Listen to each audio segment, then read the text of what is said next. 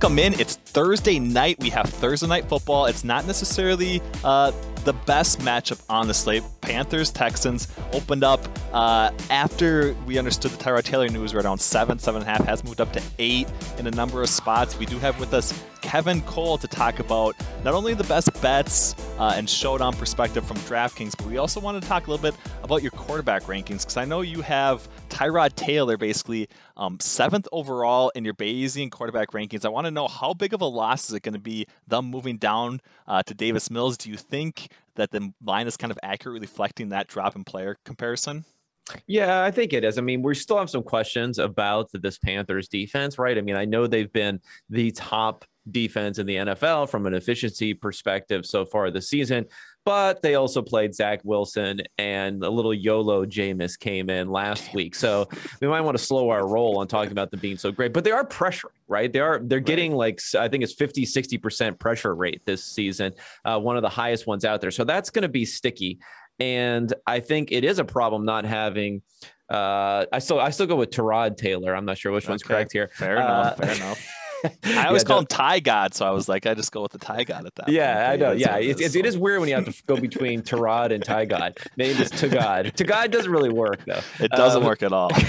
so, so yeah. So he, I mean, he was up there in, in the quarterback rankings, like you mentioned, he's near the top. But I have a career ranking at the same point, which encompasses their whole career, and that's kind of a more accurate projection of what to expect going forward. But he was still 21st. So if you think about a league of 32 different teams, and I was ranking 32 different quarterbacks here, he's still higher than you'd expect because he was bringing the value on the ground, because they could run a lot of their different sort of read option plays with him at quarterback and they could do some funky stuff. Can't really do that with Davis Mills. And, you know, Mills is a third round quarterback too. So he's not like one of these five first rounders where we're trying to figure out when they're going to be in there and playing. Uh, so there, there's some issues across the board, I would say, for the offense here. And I do think it makes a big difference because Taylor could use his legs not only to pick up first down sometimes where guys might not be open, but to avoid that that pretty stout and uh, Panthers pass rush.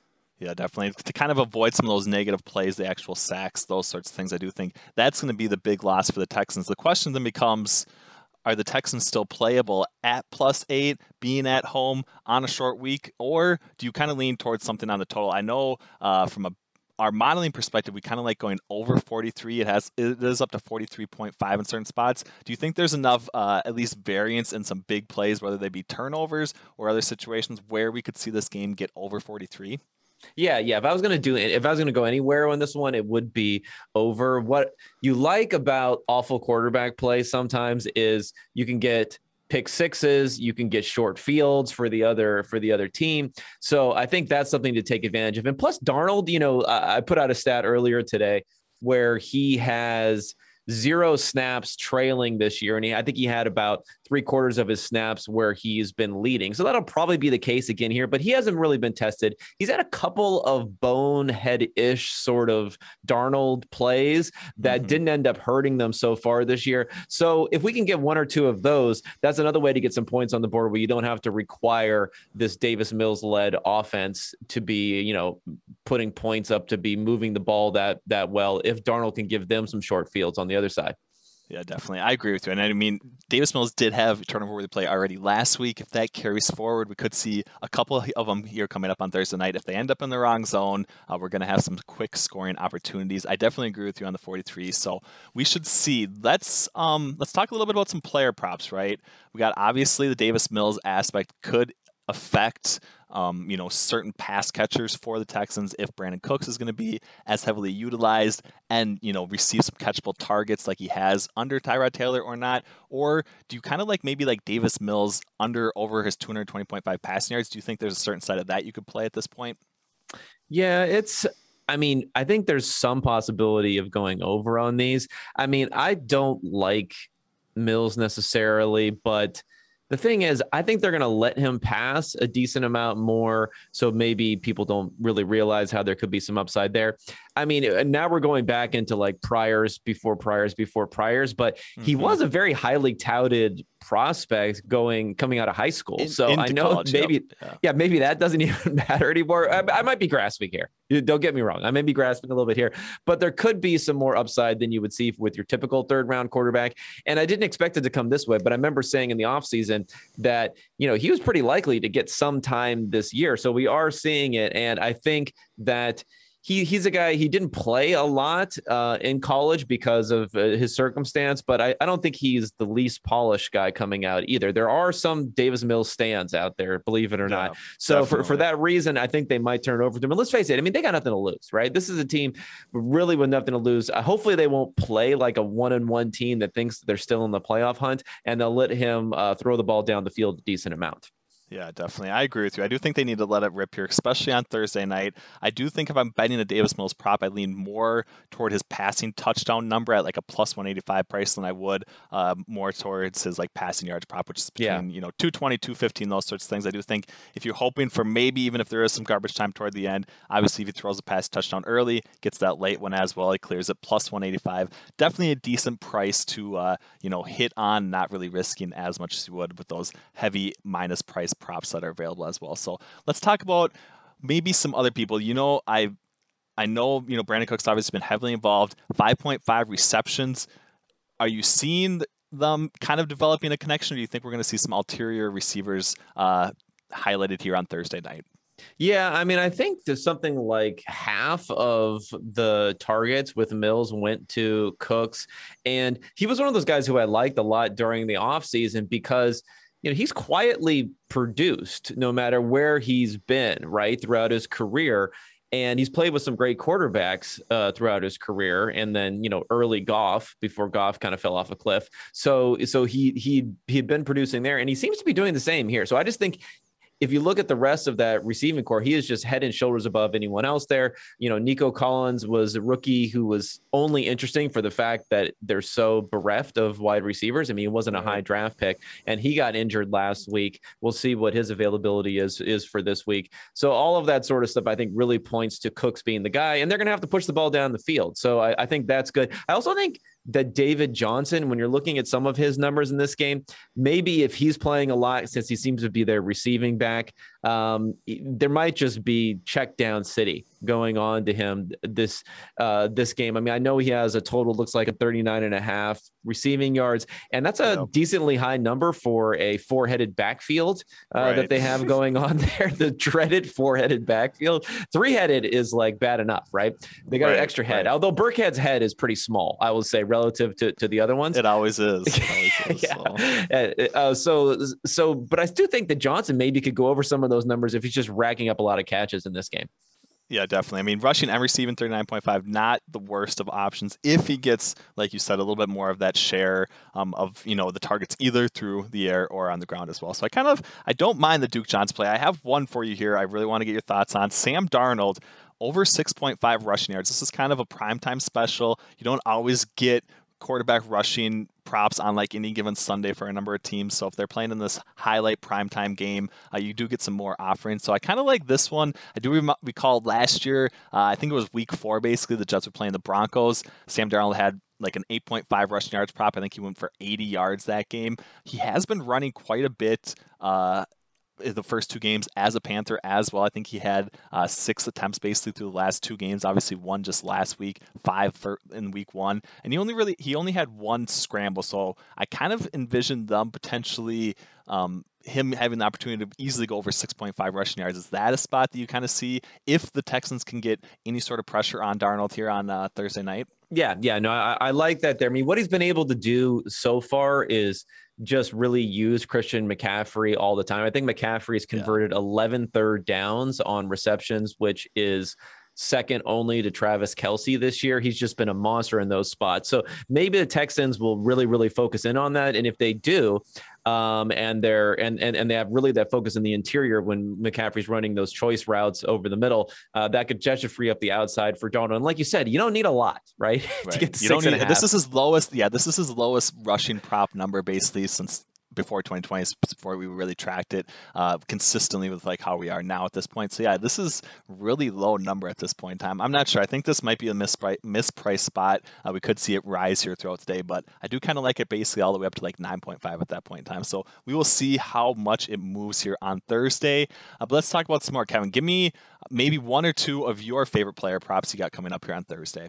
Yeah, I mean, you mentioned a lot of the stuff here, but like I said, the, the David Johnson, uh, looking at him going over in a bunch of these. I also think maybe these other running backs, whether it's uh, Ingram or Lindsay, might get a little bit more involved catching the ball than we've seen because for Taylor, when he's in the game, right, he's just not going to pass it to a running back on first or second down. They're either going to be in there to run the ball or they're going to be in there uh, doing some pass blocking, and then Taylor's going to go ahead and use and use his legs and run around himself. So maybe those guys could even get a catch or two because if you look at some of the running back uh, receiving props, they're just so tiny for for Ingram. I think if the receiving yards is only three and a half on here, so it's like again, you don't need a whole lot there for Ingram to get over that type of number. Week two of football is in the books, and now it's time to review the tape and get ready for week three with DraftKings Sportsbook, an official sports betting partner of the NFL. To kick off another action packed week, DraftKings is giving new customers $150 instantly when they bet $1 on any football game.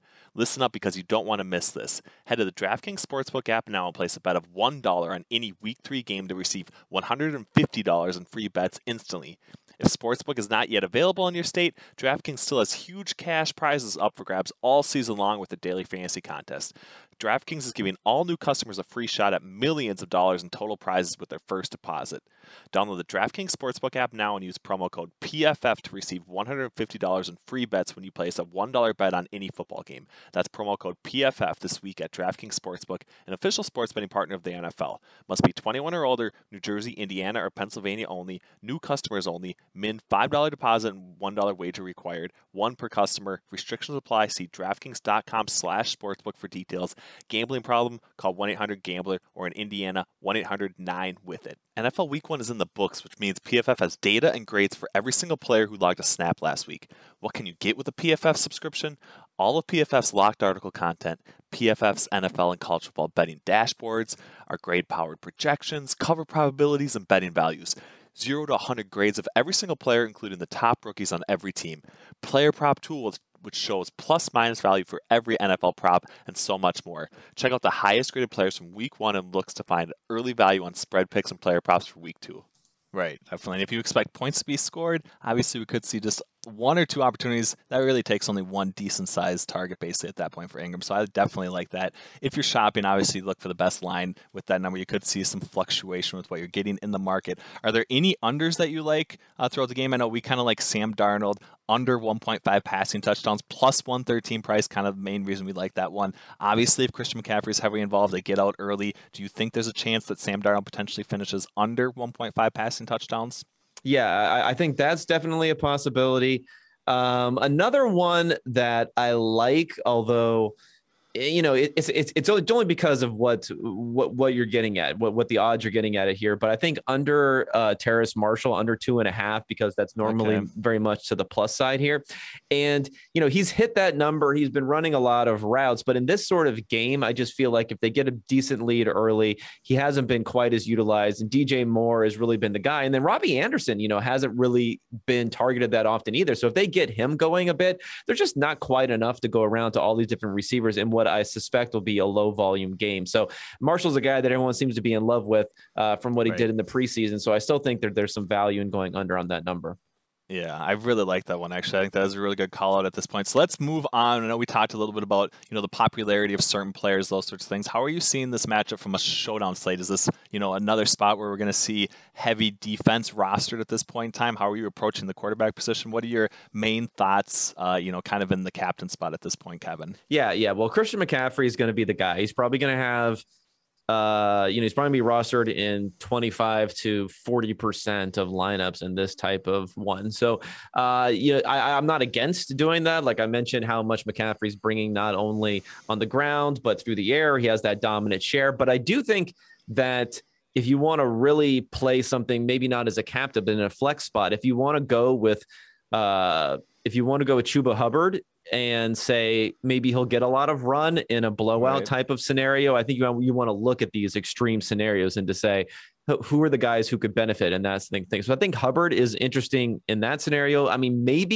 even as a captain, if he can get a couple of touchdowns in a weird sort of scenario. Again, I mentioned David Johnson a couple of times, but he is the least expensive of the top three running backs uh, for the for the Texans. So he's a guy that you could look at there. And as far as defense is concerned, you know, the Panthers defense, I think, is going to be a little bit over roster, but the Texans defense, again, you know, they haven't right. been as that bad. They really haven't been that bad. I mean, I know they weren't great against the Browns, but they were moving around a bit. They forced a fumble, they got an interception. And in this sort of game, like I said, Darnold has a higher chance for some sort of weird play, which leads to a pick six or something like that. So I think right. the Texans defense is another one that I would actually lean there to go contrarian. And of course, Davis Mills, I'm always saying you should put these guys in a flex spot when basically no one will draft them at quarterback right. just because they're going to have the right. opportunity. They don't have, you know, Deshaun Watson's not going to be the backup. I guess their backup is going to be Jeff Driskel, who who knows, maybe he'll get in the game at some point, but they don't have a lot there uh, to look to yank him, even if they get down early.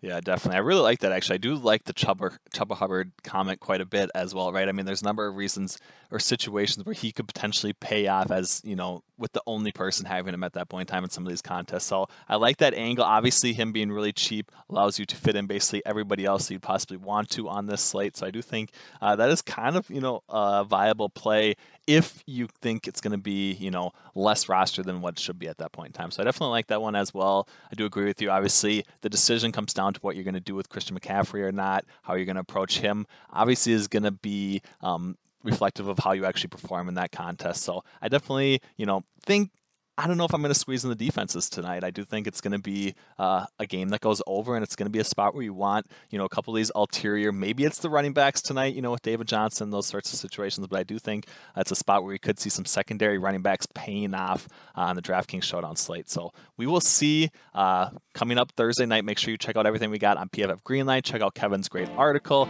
Get all the latest visualizations for those Showdown slates. Check out the player props tool and everything else that PFF has to offer. From Ben Brown, joined by Kevin Cole. We appreciate you guys listening to the PFF Betting Podcast.